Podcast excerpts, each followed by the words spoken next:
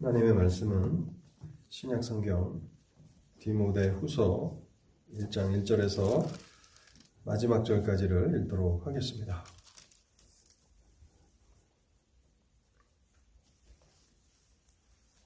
신약 성경 343쪽에 있습니다. 하나님의 뜻으로 말미암아 그리스도 예수 안에 있는 생명의 약속대로 그리스도 예수의 사도된 바울은 사랑하는 아들 디모데에게 편지하노니 하나님 아버지와 그리스도 예수 우리 주께로부터 은혜와 긍휼과 평강이 내게 있을지어다. 내가 밤낮 간구하는 가운데 쉬지 않고 너를 생각하여 청결한 양심으로 조상적부터 섬겨오는 하나님께 감사하고 내 눈물을 생각하여 너 보기를 원함은 내 기쁨이 가득하게 하려 함이니 이는 내 속에 거짓이 없는 믿음이 있음을 생각함이라 이 믿음은 먼저 내 외조모 로이스와 내 어머니 유니게 속에 있더니 내 속에도 있는 줄을 확신하노라. 그러므로 내가 나의 안수함으로 내 속에 있는 하나님의 은사를 다시 부릴 듯하게 하기 위하여 너로 생각하게 하노니 하나님이 우리에게 주신 것은 두려워하는 마음이 아니요 오직 능력과 사랑과 절제하는 마음이니 그러므로 너는 내가 우리 주를 증언함과 또 주를 위하여 갇힌 자 된 나를 부끄러워하지 말고 오직 하나님의 능력을 따라 복음과 함께 고난을 받으라. 하나님이 우리를 구원하사 거룩하신 소명으로 부르심은 우리의 행위대로 하심이 아니요 오직 자기의 뜻과 영원 전부터 그리스도 예수 안에서 우리에게 주신 은혜대로 하심이라. 이제는 우리 구주 그리스도 예수의 나타나심으로 말미암아 나타났으니 그는 사망을 패하시고 복음으로써 생명과 썩지 아니할 것을 드러내신지라. 내가 이 복음을 위하여 선포자와 사도와 교사로 세우심을 입었노라.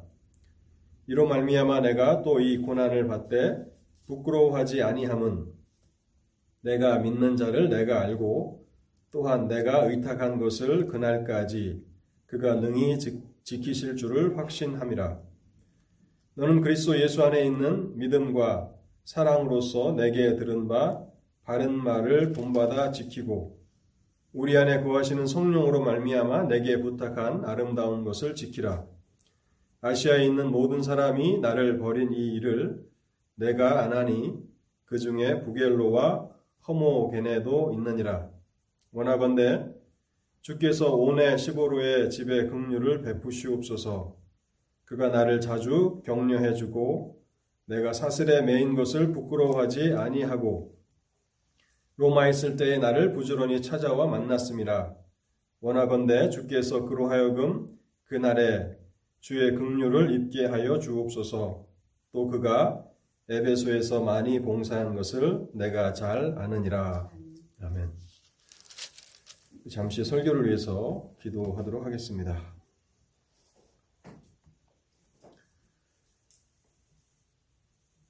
자비로우신 하나님, 오늘도 저에게 주의 날을 허락해 주셔서 하나님을 예배하게 하시니 감사합니다. 오늘 이 복된 날에 사랑하는 성도들 믿음으로 모여서 하나님 앞에 나아가고자 하오니 하나님 이 예배를 받아주시고 또 이 예배 가운데 임재하여 주셔서 주의 말씀을 깨닫게 하옵소서 성령의 조명하시는 은혜를 허락하여 주실 때에 하나님의 말씀이 우리의 어두운 마음을 비추는 빛이 되게 하여 주옵소서. 하나님의 말씀이 들려질 때에 우리의 속에 하나님의 은혜 역사가 시작되게 하여 주옵시고 말씀을 들음으로 우리의 영혼이 살아나게 하시고 또한 이 세상을 살아갈 때에 우리를 담대하게 하며 우리를 하나님의 권능으로 채우며 그래서 복음과 또 하나님을 부끄러워하지 않는 믿음의 용사들로서 저희들 모두가 온전한 삶을 살아가게 하옵소서. 오늘도 연약한 종 주님의 말씀을 증거하기 위해서 단에 섰사오니 불쌍히 여기시고 성령이 함께 하시는 은혜를 허락해 주실 때에 하나님께서 기뻐하시는 온전한 진리를 말하게 하옵시고 또 이 말씀을 통해서 하나님의 뜻이 이루어지게 하옵소서.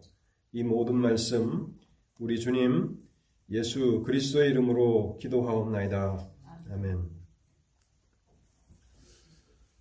오늘 우리가 읽은 이 디모데 후서는요. 바울이 로마의 감옥에서 순교하기 전 마지막으로 쓴 서신입니다. 바울은 총 13개의 서신을 썼습니다. 신약 성, 성경이 27권인데 거의 절반 가량을 바울이 쓰게 되는데 바울이 쓴 그 13개의 편지 가운데 마지막으로 남긴 서신이 디모데 후서입니다. 죽음을 앞둔 노 사도가 이제 자신의 삶을 정리하면서 디모데 후서를 쓰고 있는데 이 디모데 후서에는 노 사도의 마음이 잘 나타나 있습니다. 바울이 이 디모데 후서를 쓸 당시에 바울의 삶에는 급격한 변화가 일어났습니다. 우리가 잘 아는 대로 그가 로마의 죄수로 끌려가서 1차 투옥 생활을 하게 되는데 약 2년 정도를 어, 감옥에서 지낸 것으로 생각됩니다. 그리고 잠시 감옥에서 풀려나서 자유의 그런 몸이 되었었다가 다시 두 번째로 2차로 투옥되었고 결국 옥중에서 순교를 당하게 됩니다. 1차로 감옥에 투옥되었을 때에 쓴 편지들을 우리가 옥중서신이라고 부르면서 에베소서, 빌립보서, 골로새서, 빌레문서와 같은 서신들을 썼고요. 그리고 잠시 해방되었다가 2차로 투옥되기 그 전까지의 그 사이에서 디모데 전서와 디도서를 쓴 것으로 추정됩니다. 그리고 이제 마지막으로 2차 투옥된 이후에 디모데 후서를 썼는데요. 1차로 바울이 투옥됐을 때는 비교적 자유가 보장된 그러한 상태였습니다. 오늘날로 말하면 가택연금이라고 할 수 있을 정도로 집 밖에 나가는 것은 안 되지만 자유롭게 사람들이 찾아오면 그 사람들과 만날 수 있는 그런 자유가 있었던 때였지만 그러나 2차 투옥 때는 바울이 어디에 갇혀 있는지조차도 알려주지 않아서 오네 시보로가 바울을 찾기 위해서 많이 애썼다라고 하는 기록을 보면 거의 모든 자유를 박탈당했던 바울에게 있어서는 고난과 시련의 기간들이었다는 것을 알게 됩니다. 그때에선 이 디모데 후서를 보면요. 부끄러워하지 말라라고 하는 그 말을 어, 디모데후서 1장에서 세 번 쓰고 있는데요. 디모데후서 1장의 키워드 중심 구절은 부끄러워하지 말라는 것입니다. 8절 그리고 12절 또 16절 이렇게 세 번 부끄러워하지 말라라고 하는 그 말을 쓰고 있는데요. 먼저는 디모데에게 부끄러워하지 말라고 쓰는 것이고 두 번째 부끄러워하지 말라는 것은 자신이 복음을 부끄러워하지 않는다라고 그렇게 고백하는 것이고 마지막 이 말은 오네 시보로라고 하는 신실한 형제를 설명하면서 그가 복음을 부끄러워하지 않았다 그렇게 묘사할 때 사용된 그 말입니다. 저는 오늘 이 디모데 후서 1장을 여러분들과 함께 생각하면서 바울이 복음을 부끄러워하지 않는 이유가 무엇인지를 살펴보기를 원합니다. 먼저 1절에서부터 8절까지 보면 영적인 아들 바울에게 있어서 사랑했던 그 영적인 아들 디모데에게 권면하면서 디모데로 하여금 복음을 부끄러워하지 말라라고 이렇게 쓰고 있습니다.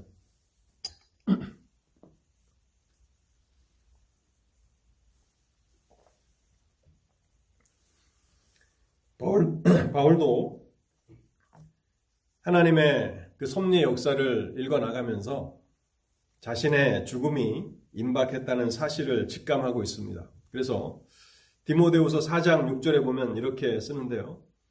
전제와 같이 내가 벌써 부어지고 나의 떠날 시간이 가까웠도다. 또 디모데후서 4장 9절에는 이렇게 디모데에게 말합니다. 너는 어서 속히 내게로 오라. 바울에게 남아있는 시간이 얼마 있지 않았기 때문에 죽기 전에 디모데를 만나서 부탁해야 할 일들이 있었기 때문에 디모데에게 서둘러 오라고 그렇게 말하고 있습니다. 우리가 아는 것처럼 이제 바울이 하나님의 부르심을 받고 나면 많은 교회들을 돌아보는 그 책임을 디모데가 감당하게 되는데 그래서 이제 모든 교회들을 감독하고 지도해야 하는 디모데에게 서둘러서 속히 오라고 그렇게 말하고 있으면서 바울은 자신의 죽음이 임박했다는 것을 잘 알고 있습니다. 이러한 급박한 상황 가운데서도 사실 이 바울의 마음은 자신의 미래나 자신의 안위를 염려하기보다는 디모데후서 1장을 읽어보면 영적인 아들 디모데를 더 염려하고 근심하고 있다는 것을 알게 됩니다. 그래서 그는 이제 편지를 써서 바울의 그 마음을 전달하는데요. 이 디모데후서를 통해서 젊은 목회자였던 에베소 교회에서 말씀 사역을 감당하고 있었던 디모데를 격려하고 위로하기를 원했던 것입니다. 특별히 3절에 보면요. 바울이 감옥에서 얼마나 디모데를 위해서 기도하고 있는가를 밝히고 있습니다. 내가 밤낮 간구하는 가운데 쉬지 않고 너를 생각하여 청결한 양심으로 조상적부터 섬겨오는 하나님께 감사하고 밤낮 쉬지 않고 디모데를 위해서 기도하고 있다는 사실을 알게 하면서 디모데로 하여금 용기를 북돋아 주기를 원하고 있는 것입니다. 아버지가 아들을 잘 아는 것처럼 바울은 디모데를 잘 알고 있었습니다. 그가 가지고 있었던 장점들을 잘 알았을 뿐만 아니라 그가 가진 연약한 부분 또한 바울은 잘 알고 있었습니다. 디모데후서 1장에서 쓰고 있는 것처럼 디모데는 신실한 사람이었습니다. 진실한 믿음의 사람이었습니다. 그러나 그 역시도 연약함과 약점을 가지고 있는 인간이었기 때문에 바울은 그것을 생각하면서 디모데를 위해서 밤낮으로 기도하고 있는 것입니다.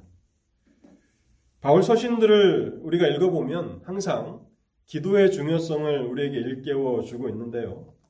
바울이 아는 하나님, 바울이 확신하는 하나님은 기도에 응답하시는 하나님이시다라고 하는 사실을 알게 됩니다. 그는 하나님은 그 백성들의 기도를 들으시는 하나님이시고 들으실 뿐만 아니라 반드시 그 기도에 응답하시는 하나님이시라고 하는 사실을 알기 때문에 바울은 끊임없이 하나님 앞에 밤낮으로 기도하고 있는 것입니다. 13권의 서신을 신약 성경에 가장 많은 그 서신을 쓴 저자가 바울이고 수없이 많은 교회들을 돌아보는 바쁜 그 일과를 보내면서도 그는 기도하는 것을 쉬지 않고 있습니다. 왜냐하면 하나님이 바로 기도를 들으시고 또 기도에 응답하시는 하나님이시라는 사실을 확신하고 있기 때문에 그러한 것입니다. 바울이 마지막으로 디모데를 생각할 때에 그가 언급하고 있는 것은 사절인데요. 다름 아닌 디모데의 눈물이었습니다. 내 눈물을 생각하여 너 보기를 원함은 내 기쁨이 가득하게 하려 함이니. 아마도 이 눈물은 사도행전 20장에 나오는 그 사건을 언급하는 것 같습니다. 바울이 예루살렘으로 올라가면서 이제 마지막으로 사랑하는 교회들을 돌아보는데 밀레도라고 하는 곳에서 에베소 장로들을 불러 마지막으로 그들에게 단단히 교회를 맡기며 당부의 말을 하고 함께 기도하게 되는데요. 사도행전 20장 17절과 36절 또 38절까지를 읽어보겠습니다. 바울이 밀로데, 밀레도에서 사람을 에베소로 보내어 교회 장로들을 청하니 이 말을 한 후 무릎을 꿇고 그 모든 사람들과 함께 기도하니 다 크게 울며 바울의 목을 안고 입을 맞추고 다시 그 얼굴을 보지 못하리라 한 말로 말미암아 더욱 근심하고 배까지 그를 전송하니라. 디모데 역시 에베소 교회의 말씀 사역자였기 때문에 사도행전 20장이 디모데의 이름을 따로 기록하고 있지는 않지만 에베소 장로들이라는 말에 디모데가 포함되어 있는 것이고요. 그때 아마 바울은 디모데가 흘렸던 눈물을 마지막까지 기억하고 있는 것 같습니다. 디모데는 다소 소심한 성격의 소유자였던 것으로 우리가 바울 서신을 통해서 발견하게 되는데요. 그래서 자신이 떠난 이후에 많은 교회들을 돌아보아야 하는 디모데의 책무를 생각할 때에 바울은 고난의 상황으로 인해서 디모데가 의기소침해하지 않도록 격려하기를 원하는 것입니다. 7절에 보면 바울은 이렇게 말합니다. 하나님이 우리에게 주신 것은 두려워하는 마음이 아니오. 여기 두려워하는 마음이라고 하는 이 표현을 조금 더 자연스럽게 그렇게 번역해 본다면 두려워하는 마음이라기보다는 소심한 마음이라고 그렇게 표현하는 것이 더 좋은 번역인 것 같습니다. 영어 성경에 보면 소심한 마음 그렇게 쓰고 있는데 두려워하는 마음이라기보다는 디모데를 생각하면서 소심한 마음을 가지고 있지 말라. 그렇게 말하고 있는 것 같습니다. 여러분, 우리가 복음을 이렇게 전하고 또 복음을 인해서 살아가게 될 때에 고난을 당하는 그런 일들이 종종 있지 않습니까? 뭐, 우리가 살고 있는 이 미국 땅에야 뭐 공개적으로 복음 때문에 고난을 당하는 일들은 뭐 많지 않겠지만은 그러나 아직도 세계의 어떤 곳에는 복음 때문에 고난을 당하는 일들이 여전히 있습니다. 복음으로 인해서 고난을 당할 때 우리 본성은 우리 마음은 어떻습니까? 그것을 두려워하게 되고 그것을 피하고 싶어 하게 되죠. 그것을 환영하거나 또 그것을 기뻐하는 사람들이 얼마나 되겠습니까? 지금 모든 교회를 또 소아시아 전체를 돌아다니며 복음 사역을 왕성히 펼쳤던 바울이 교회의 지도자가 또 평생 의지했던 그 영적인 스승이 감옥에 지금 붙잡혀 있고 그리고 석방되기는 커녕 오히려 그곳에서 순교를 당해야 하는 그런 처지에 있다는 것을 디모데 역시도 잘 알고 있었을 것입니다. 그때에 얼마나 그의 마음이 위축당했는가를 우리는 생각해 볼 수 있는 것입니다. 그래서 바울은 7절에서 이렇게 덧붙이고 있습니다. 우리가 가져야 하는 마음은 소심한 마음, 두려워하는 마음이 아니라 오직 능력과 사랑과 절제하는 마음이라. 성령께서 주시는 그 은사를 통해서 복음의 그 고난을 담대히 그렇게 맞닥뜨리라고 말하고 있는 것입니다. 능력과 사랑과 절제하는 마음을 통해서 담대함으로 복음과 함께 고난을 받으라고 말하고 있는 것입니다. 여기 능력이라고 하는 이 말, 오직 능력과 성령의 능력을 의미하는 것이죠. 성령께서 복음 전도자들에게 덧입혀 주시는 하나님의 권능을 말하고 있는 것입니다. 우리는 베드로가 주님의 고난에 동참하려고 했을 때 그가 얼마나 연약한 존재인가를 복음서를 통해서 보지 않습니까? 겟세만의 동산에서 주님의 고난에 내가 동참할 것이고 주님의 죽으심조차도 자신이 따라가겠다라고 그렇게 호언 장담을 했지만 실제적으로 주님께서 고난을 당하시는 것을 목격하자 그 또한 연약한 인간인지라 두려워하게 되었고 결국에는 주님을 모른다고 세 번이나 부인하지 않았습니까? 그런데 그 이후에 성령께서 제자들에게 임하셨고 성령의 능력이 베드로에게 임했을 때 어떠한 변화가 일어났습니까? 그는 복음으로 인한 고난을 더 이상 두려워하지 않게 됩니다. 매를 맞고 감옥에 갇히지만 그러나 개의치 않고 유대 종교 지도자들 앞에서 자신을 감옥에도 넣을 수 있고 또 죽음에도 처하게 할 수 있는 그 유대 종교 지도자들 앞에서도 담대하게 복음을 전파하는 사람으로 변화되는 것입니다. 그래서 지금 바울은 디모데에게 본성적으로 가지고 있는 그 소심한 마음 가운데 머물러 있지 말고 능력, 하나님의 능력을 사모하며 그렇게 담대해지라고 말하고 있는 것입니다. 또한 두 번째 언급하고 있는 것은 사랑입니다. 왜 많은 사람들이 복음으로 인한 고난을 피하고 또 그것이 닥쳐오면 자신의 믿음을 부인하는 그런 일들을 하게 됩니까? 사랑의 마음이 부족한 것이죠. 만일 하나님을 사랑하는 마음이 충만하다면 복음을 위해서 고난을 받는 것을 주저하지 않을 것입니다. 문제는 우리의 그 소심한 그런 성격이나 또 두려워하는 성격이라기보다는 하나님의 하나님을 향한 그 사랑의 마음이 식어진 것이겠죠. 그래서 디모데로 하여금 능력을 구하고 또한 사랑의 마음을 가지라고 사랑의 마음이 불일 듯하게 일어나게 하기를 위해서 바울은 기도하고 있는 것입니다. 뿐만 아니라 잃어버린 영혼들에 대한 사랑의 마음이 있다면 복음을 증거하면서도 그것이 가지고 오는 고난을 넉넉히 이겨낼 수 있을 것입니다. 사실 이 디모데 후서를 쓰고 있는 바울이 바로 그러한 사랑의 마음을 가지고 있는 사람입니다. 하나님을 향한 사랑의 마음이 그의 마음 가운데 있기 때문에 그는 복음을 두려워하지 않습니다. 또한 잃어버린 영혼들을 향한 사랑의 마음이 충만하기 때문에 그가 복음을 전하는 것을 중단하지 않고 끊임없이 복음을 전하면서 오히려 자신은 그리스의 고난에 동참하는 것을 기뻐한다라고 말하고 있는 것입니다. 그 세 번째로 언급하고 있는 것은 절제하는 마음인데요.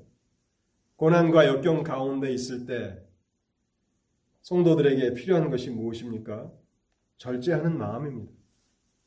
디모데에게 필요한 것, 또 바울에게 필요한 것, 또 우리에게 필요한 것은 절제하는 마음이라는 것입니다.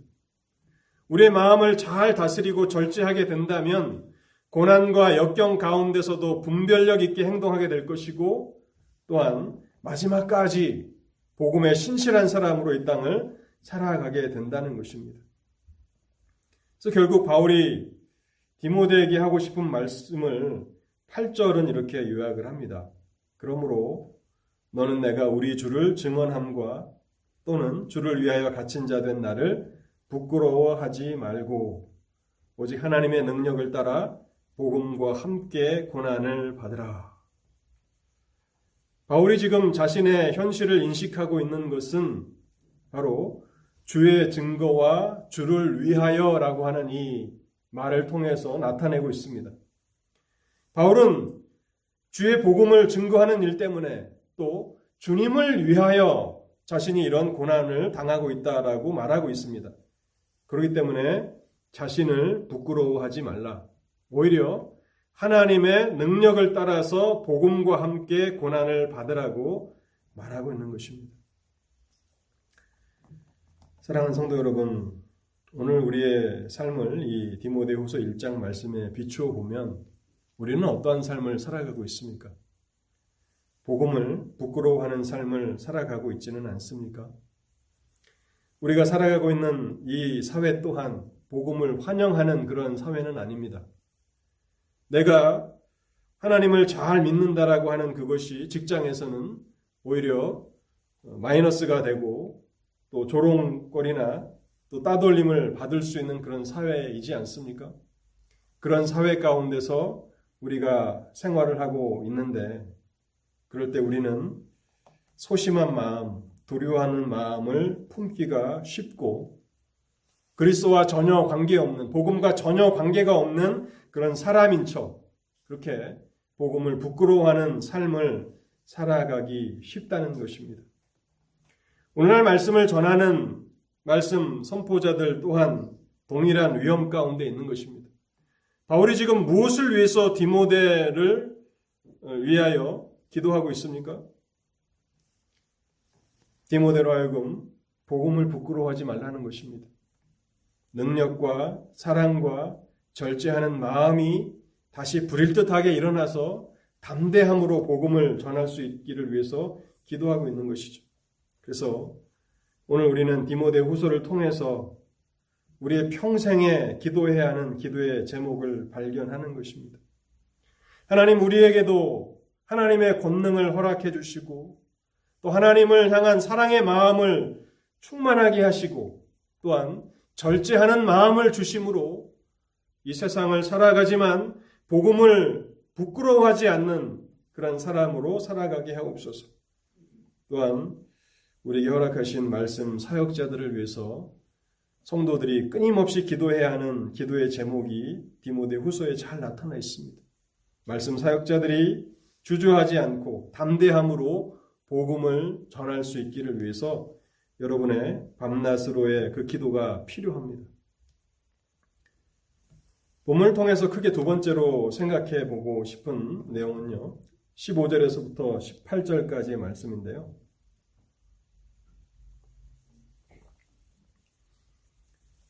복음을 부끄러워하지 않고 살아가는 충성된 사람들은 많지 않다는 것입니다.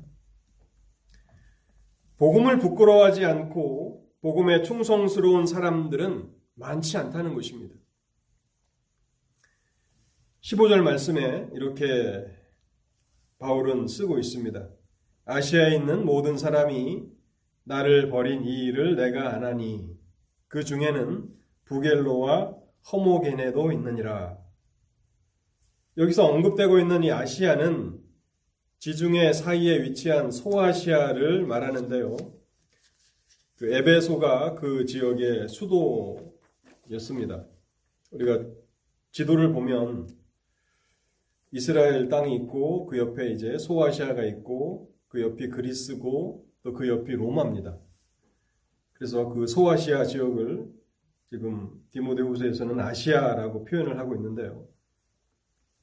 오늘날로 치면 터키가 바로 이 소아시아 지역이라고 생각하시면 될 것 같습니다. 지금 바울이 아시아에 있는 모든 사람이 나를 버렸다라고 쓰고 있습니다. 참 충격적인 그런 내용이 아닐 수 없습니다.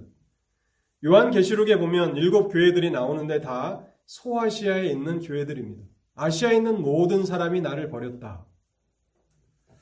물론 이 말씀이 모든 사람들이 다 하나도 빼놓지 않고 바울이 전한 복음을 버렸다, 배교했다, 그런 말씀은 아닐 것입니다. 그들 가운데는 실제로 복음을 버린 사람들도 많이 있었을 것이지만 또 한편에서는 디모데와 같이 소심한 그런 마음을 가지고 있는 사람들이 바울이 당하는 그 고난을 바라보면서 또 많은 사람들이 복음 때문에 순교를 당하는 그런 어려운 환경을 바라보면서 두려워하고 그래서 복음과 함께 고난을 받는 것을 부끄러워하는 그런 상태에 있었던 것으로 보입니다. 디모데후서 2장에 보면 16절부터 18절까지에 보면요. 그 당시 소아시아 지역에 그 유행되고 있었던 거짓된 복음을 언급하는데요. 망령되고 헛된 말을 버리라 그들은 경건하지 아니함에 점점 나아가나니 그들의 말은 악성 종량이 퍼져감과 같은데 그 중에 후메노와 빌레도가 있느니라 진리에 관하여는 그들이 그릇되었도다 부활이 이미 지나갔다 하므로 어떤 사람들의 믿음을 무너뜨리느니라.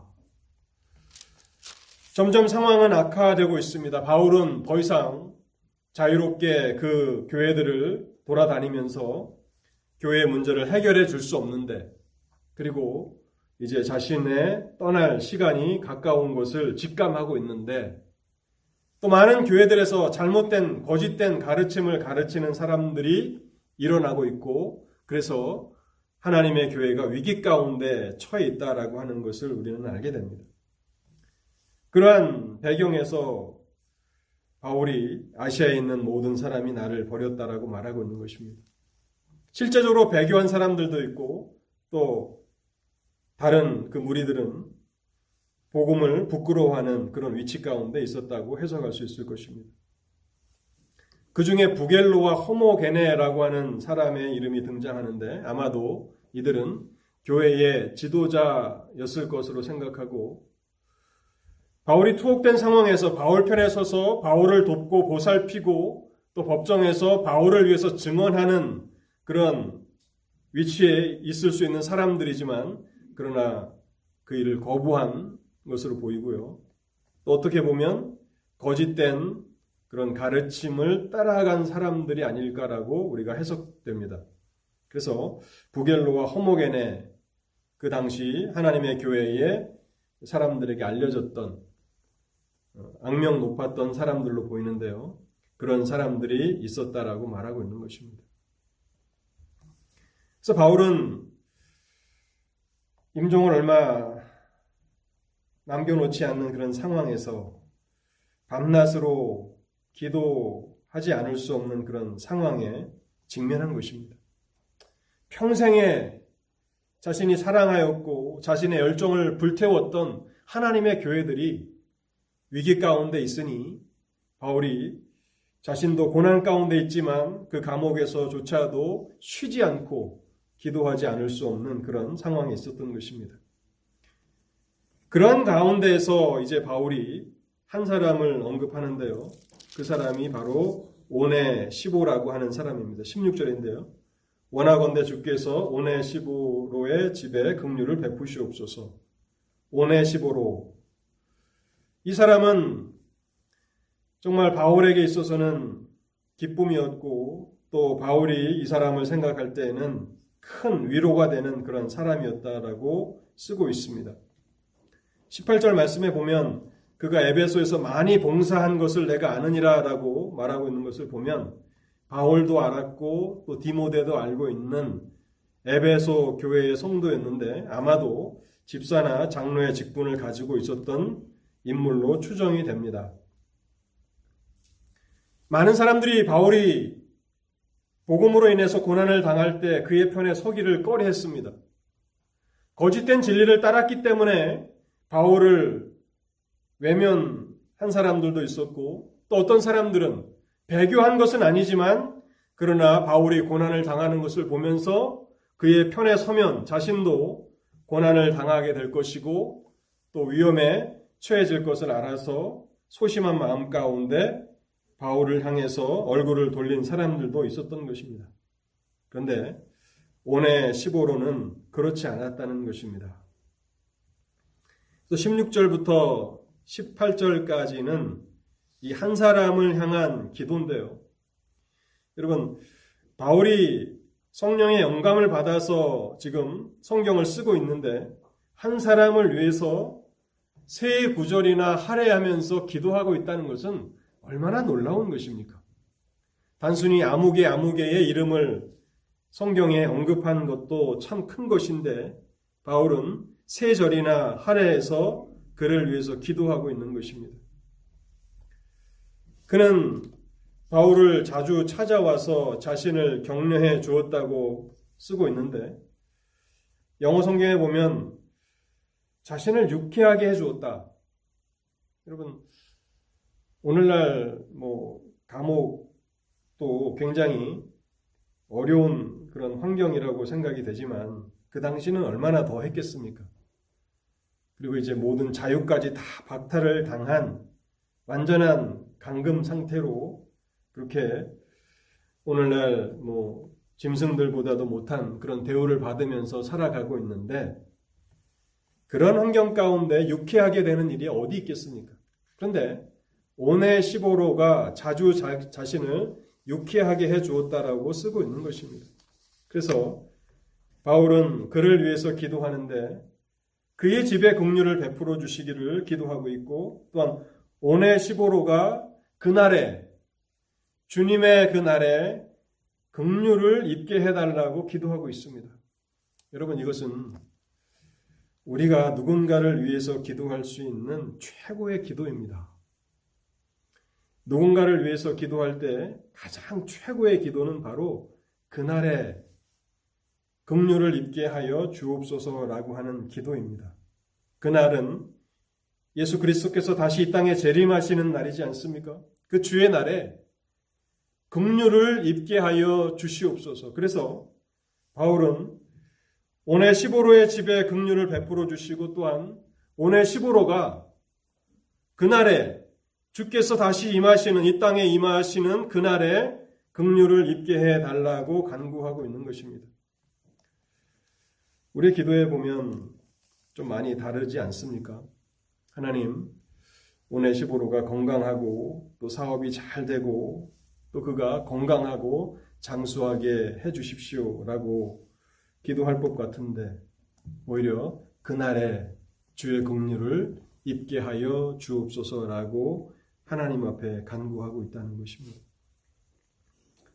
재미있는 것은 이 천주교회, 카톨릭 교회는 이 16절부터 18절을 해석하면서 오네시보로가 죽었다고 바울보다 먼저 순교를 당했다고 해석을 합니다. 그래서 카톨릭 교회는 죽은 자를 위해서 기도하는 일이 있습니다.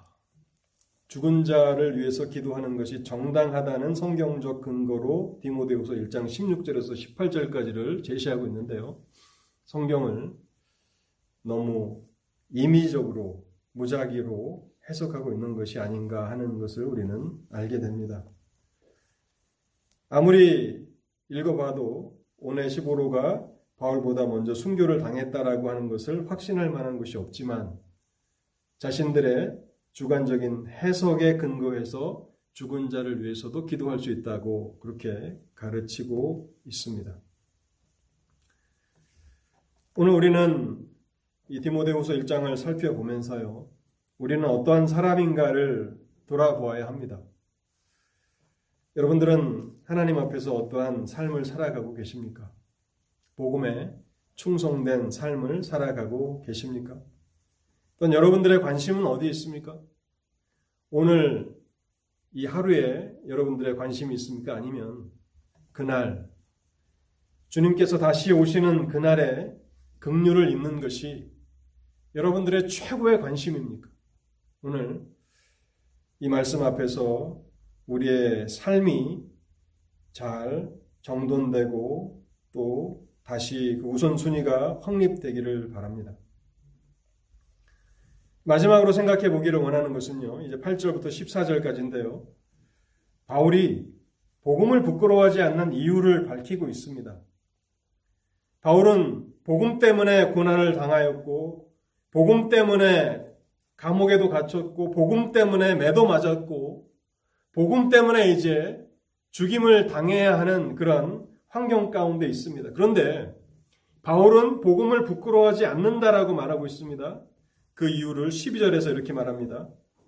이로 말미암아 내가 또 이 고난을 받되 부끄러워하지 아니함은 내가 믿는 자를 내가 알고 또한 내가 의탁한 것을 그날까지 그가 능히 지키실 줄을 확신함이라. 바울의 이 그 담대함은 하나님을 아는 지식에 근거하고 있는 것입니다. 내가 알고 바울은 잘 알고 있는 내용이 있고요. 알 뿐만 아니라 12절 하반절에 보면 확신함이라. 알고 확신하는 것이 있기 때문에 설령 복음 때문에 자신이 순교를 당해야 하는 처지에 있을지라도 그는 복음을 부끄러워하지 않는다라고 말하고 있는 것입니다. 저는 크게 두 가지를 바울이 복음을 부끄러워하지 않는 크게 두 가지 그 내용을 여러분들께 말씀드리기를 원하는데요. 첫 번째는 바울은 하나님의 복음의 영광을 잘 알고 있고 확신하고 있다는 것을 우리는 생각해야 합니다. 하나님의 복음의 영광을 그는 알고 확신하기 때문에 복음을 결코 부끄러워할 수 없는 것입니다. 오히려 복음을 자랑하고 복음을 선전하고 또 복음을 널리 알리기를 원하는 것입니다. 9절에서 10절 말씀을 제가 읽어보겠습니다. 하나님이 우리를 구원하사 거룩하신 소명으로 부르심은 우리의 행위대로 하심이 아니요 오직 자기 뜻과 영원 전부터 그리스도 예수 안에서 우리에게 주신 은혜대로 하심이라. 이제는 우리 구주 그리스도 예수의 나타나심으로 말미암아 나타났으니 그는 사망을 패하시고 복음으로써 생명과 썩지 아니할 것을 드러내신지라. 바울은 사람의 구원이 어떻게 이루어지는지를 알고 있고 또 그것을 확신하고 있습니다. 사람의 구원은 사람의 행위대로 되지 않고 하나님의 뜻과 영원 전부터 그리스도 안에서 주어지신 은혜대로 된다는 사실을 그는 분명히 알고 있는 것입니다. 사람의 구원은 전적으로 하나님의 은혜로운 선택에 의존된다라고 그렇게 표현하고 있는 것입니다. 먼저 우리는 하나님의 뜻, 자기 뜻이라고 하는 이 말을 깊이 생각해 보아야 합니다. 한 사람이 구원으로 인도되는 것은 하나님의 뜻을 따라 이루어지는 일입니다. 한 사람이 어, 떻게 예수를 믿어서 구원을 받게 되는가? 그것은 하나님의 뜻으로 말미암아 이루어지는 일이라는 것을 바울은 알고 있고 확신하고 있는 것입니다. 물론 이 과정에서 복음을 전하는 자의 수고가 있어야 하는 것은 당연한 것입니다. 끊임없이 복음을 전하는 자의 수고와 기도가 있어야 하고 또 복음을 듣는 사람이 관심과 또 관심 가운데 복음의 메시지를 경청하고 이해하기 위한 노력이 있어야 합니다. 그런데 이 모든 일들보다도 훨씬 더 중요하고 훨씬 선행되어야 하는 것은 하나님의 뜻이라는 사실입니다. 하나님의 뜻이 없다면 한 영혼이 그리스도께로 인도되는 법이 없다고 바울은 믿고 있습니다. 그리고 그것을 확신하고 있다는 사실입니다. 그래서 바울은 복음을 전하고 있고 또 성도들에게 담대하게 복음과 함께 고난을 받으라고 그렇게 말할 수 있는 것입니다. 왜냐하면 이 구원은 한 개인의 결단과 한 개인의 선택이 아니라 창세 전부터 하나님께서 계획하신 하나님의 뜻을 따라서 이루어진 것이기 때문에 바울은 결코 복음을 부끄러워할 수 없다고 말하고 있는 것입니다. 또 우리가 주목을 해야 되는 것은요. 영원 전부터 그리스도 안에서 우리에게 주신 은혜대로라고 하는 이 구절입니다. 영원 전부터 그리스도 안에서 우리에게 주어진 은혜대로 한 사람이 구원으로 인도되는 데 있어서 전적인 하나님의 은혜가 필요합니다. 구원은 하나님의 은혜로 말미암는다라고 하는 것을 우리는 잘 알고 있습니다. 근데 우리가 디모데 후서를 통해서 주목하는 것은요. 이 은혜가 언제 임하게 되는가 하는 것입니다. 언제 이 은혜가 구원받은 사람에게 임하게 됩니까? 바울은 그것이 창세 전에, 영원 전에 임하게 된다라고 말하고 있습니다.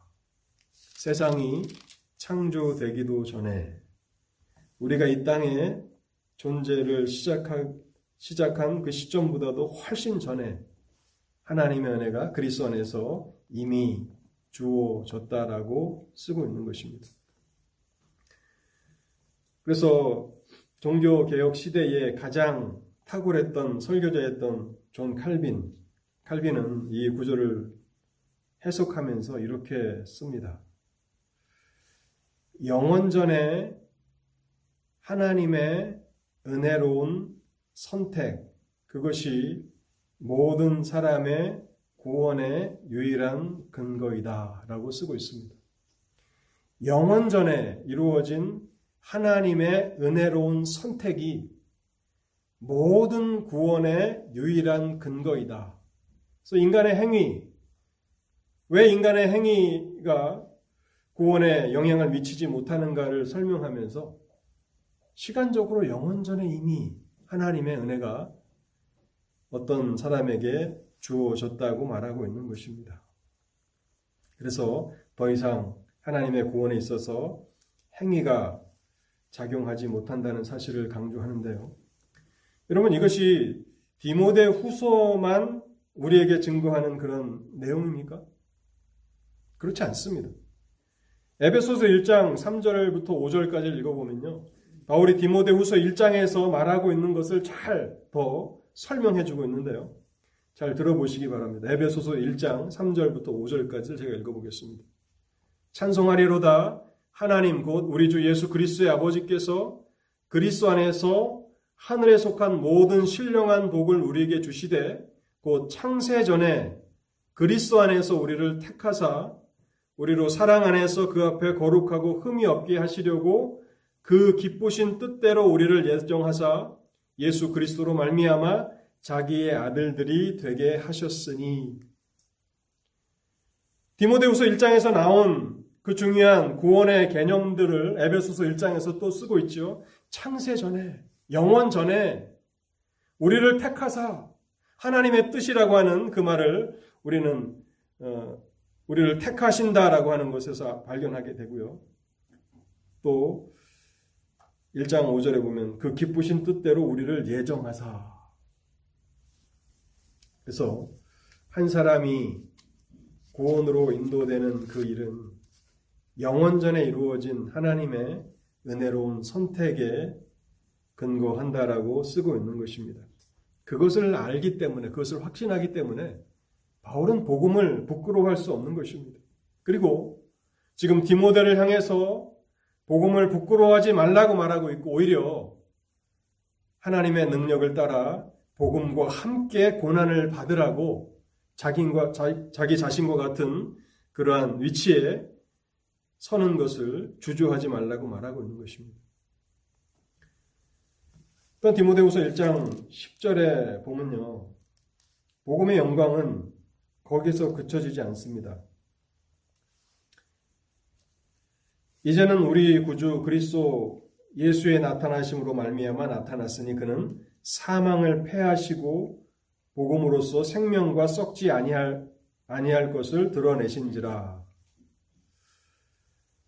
우리 주님께서 육신을 입으시고 이 땅에 오셨을 때 성육신 하셨을 때에 어떠한 일을 행하셨습니까? 사망을 패하시고 사망을 패하시고 사망을 제거하셨다고 말씀하고 있습니다. 고린도서 15장 55절에 이렇게 쓰고 있죠. 사망아 너의 승리가 어디 있느냐? 사망아 내가 쏘는 것이 어디 있느냐? 그리스도 안에서 사망은 더 이상 힘을 쓰지 못하고 사망은 제거되었습니다. 사망에 쏘는 것이 사망에 두렵게 하는 것이 사라졌습니다. 복음으로써 사망을 패하셨다고 말씀하고 있습니다. 여러분 이것을 알고 이것을 확신하는 바울이 어찌 복음을 부끄러워할 수 있겠습니까? 빌립보서 1장 21절에는 이렇게 말합니다. 이는 내게 사는 것이 그리스도니 죽는 것도 유익함이라. 이제 그리스도 안에서는 죽는 것도 유익한 것이 되었습니다. 죽는 것은 잃어버리는 것이고 죽는 것은 꺼려지는 것이 아니라 오히려 예수 그리스도 안에서 죽는 것은 유익한 것이 되어버렸습니다. 왜냐하면 그리스도께서 성육신 하심으로 사망을 패하셨기 때문에 가능하게 된 것입니다. 또한 복음을 통해서 드러내신 일은 무엇입니까? 영원한 생명을 드러내셨습니다. 영원한 생명을 드러내셨다. 여기 드러내셨다라고 하는 그 말은 어둠 가운데 빛이 비추는 그런 그림입니다. 어떠한 것을 빛 가운데로 가져간다는 것입니다. 우리가 캄캄한 데서는 어떤 것도 잘 인식하기 어렵지 않습니까? 그러나 빛 가운데로 가져가면 그것이 무엇인지를 알게 되는데 드러낸다는 것이 바로 그런 의미입니다. 빛 가운데로 가져간다. 복음을 통해서 영원한 생명, 불멸을 드러내셨다라고 쓰고 있는 것입니다. 우리는 죽음이 역사하는 세상에서 살아갑니다. 얼마나 많은 죽음을 봅니까? 저도 목사가 된 이후에 결혼식 주례는 딱 한 번밖에 해보지 못했습니다. 장례식은 아마 열 몇 차례가 되는 것 같습니다. 많은 죽음들을 봅니다. 그리고 앞으로도 그렇게 될 것 같습니다. 또 전 세계적으로 지금 우크라이나 전쟁으로 인해서 얼마나 많은 사람들이 죽어가고 있습니까? 전쟁에 참여하는 그 젊은 그 군인들의 그 죽음을 바라보면서 참 우리가 비통해하지 않을 수가 없지 않습니까? 근데 여러분, 복음의 영광은 무엇입니까? 복음은 죽을 수밖에 없는 인간에게 또 죽음이 역사하는 이 세상에 영원한 생명, 불멸을 드러내고 있다는 사실입니다. 영어 성경에 보면 immortality라고 이렇게 번역하고 있는데 그것은 불멸, 죽지 않음을 말하는 것입니다. 디모데전서 1장에 보면 하나님을 설명하면서 영원한 왕, 썩지 않는 분이라고 하는데 썩지 않는 분이라기 그 해석하기보다는 죽지 않으시는 분, 영원하신 왕, 죽지 아니하시는 하나님, 오직 하나님 한 분만이 임모틀이죠. 죽지 않으시는 분입니다. 죽으실 수 없는 분이시죠. 그런데 복음을 통해서 하나님은 불멸, 임모텔러티, 이 불멸을 드러내셨다는 것입니다. 영원한 생명을 드러내셨다는 것이죠. 그래서 가장 영광스러운 영원한 하나님의 나라를 이 신약 성경은 보여주고 이제 마무리가 되는데요. 요한계시록 22장 1절부터 5절까지입니다. 또 그가 수정같이 맑은 생명수의 강을 내게 보이니 하나님과 및 어린 양의 보좌로부터 나와서 길 가운데로 흐르더라. 강 좌우에 생명나무가 있어 열두 가지 열매를 맺되 달마다 그 열매를 맺고 그 나무 잎사귀들은 만국을 치료하기 위하여 있더라. 다시 저주가 없으며 하나님과 그 어린 양의 보좌가 그 가운데 있으리니 그의 종들이 그를 섬기며 그의 얼굴을 볼 터이요 그의 이름도 그들의 이마에 있으리라.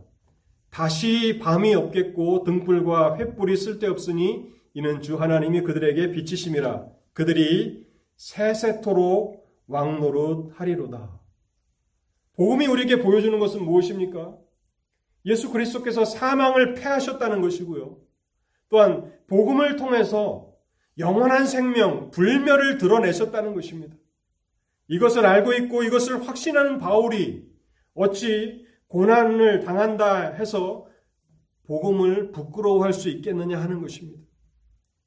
바울은 자신이 복음을 부끄러워하지 않을 뿐만 아니라 디모데가 소심한 성격 가운데서 자신의 고난 당하는 것을 보고 또한 자신의 죽임을 당하는 것을 보고 주저하며 부끄러워하지 말라고 그렇게 권면하고 있는 것입니다. 결론의 말씀을 드리겠습니다. 사랑하는 성도 여러분, 우리는 복음의 영광이 무엇인지를 알고 확신하며 살아가고 있습니까? 우리가 반드시 알아야 할 것이 있습니다. 알 뿐만 아니라 우리가 확신해야 할 것이 있습니다. 그것은 복음의 영광입니다. 하나님이 어떻게 우리를 구원으로 인도해 주셨는지 그것을 알 뿐만 아니라 우리는 확신하고 있어야 합니다. 그렇게 복음의 영광을 알고 확신하는 자들은 복음을 부끄러워하지 않을 것입니다. 그런데 슬프게도 복음에 충성스러운 사람들은 많지가 않습니다. 그래서 바울은 다시 한번 이 서신을 통해서 디모데의 마음을 다시 하나님의 은사로 불일 듯하게 일어나게 하기를 원하는 것입니다. 그래서 그가 하나님께서 의탁하신 그 아름다운 것을 잘 지켜나갈 수 있기를 원하는 것입니다. 신앙은요, 우리가 의탁한 것을 하나님께서 그날의 마지막에 지키실 것을 알고 확신할 것, 확신하는 것 뿐만 아니라 14절에 보면요. 우리 안에 거하시는 성령으로 말미암아 너에게 부탁한 아름다운 것을 지키라. 하나님이 우리에게 의탁하신 것, 우리에게 맡기신 것이 있죠. 그것을 그것을 아름다운 것이라고 표현하고 있는데 그것을 지키는 것입니다. 그렇게 지키며 복음에 충성된 삶을 살아가기 위해서 밤낮으로 기도하십시오. 능력과 사랑과 절제하는 마음을 우리 가운데 부릴 듯하게 하여 주옵소서. 또한 여러분들이 기도하실 때에 여러분 자신을 위해서 기도할 뿐만 아니라 또 말씀 사역자들을 위해서 쉬지 말고 기도해 주십시오. 말씀 사역자들이 능력과 사랑과 절제하는 마음 가운데서 복음을 담대히 전하게 하옵소서. 오늘 하나님께서 이 말씀을 통해서 여러분들과 또 저의 기도 생활을 더욱 불타오르게 하시기를 바랍니다. 같이 기도하시겠습니다.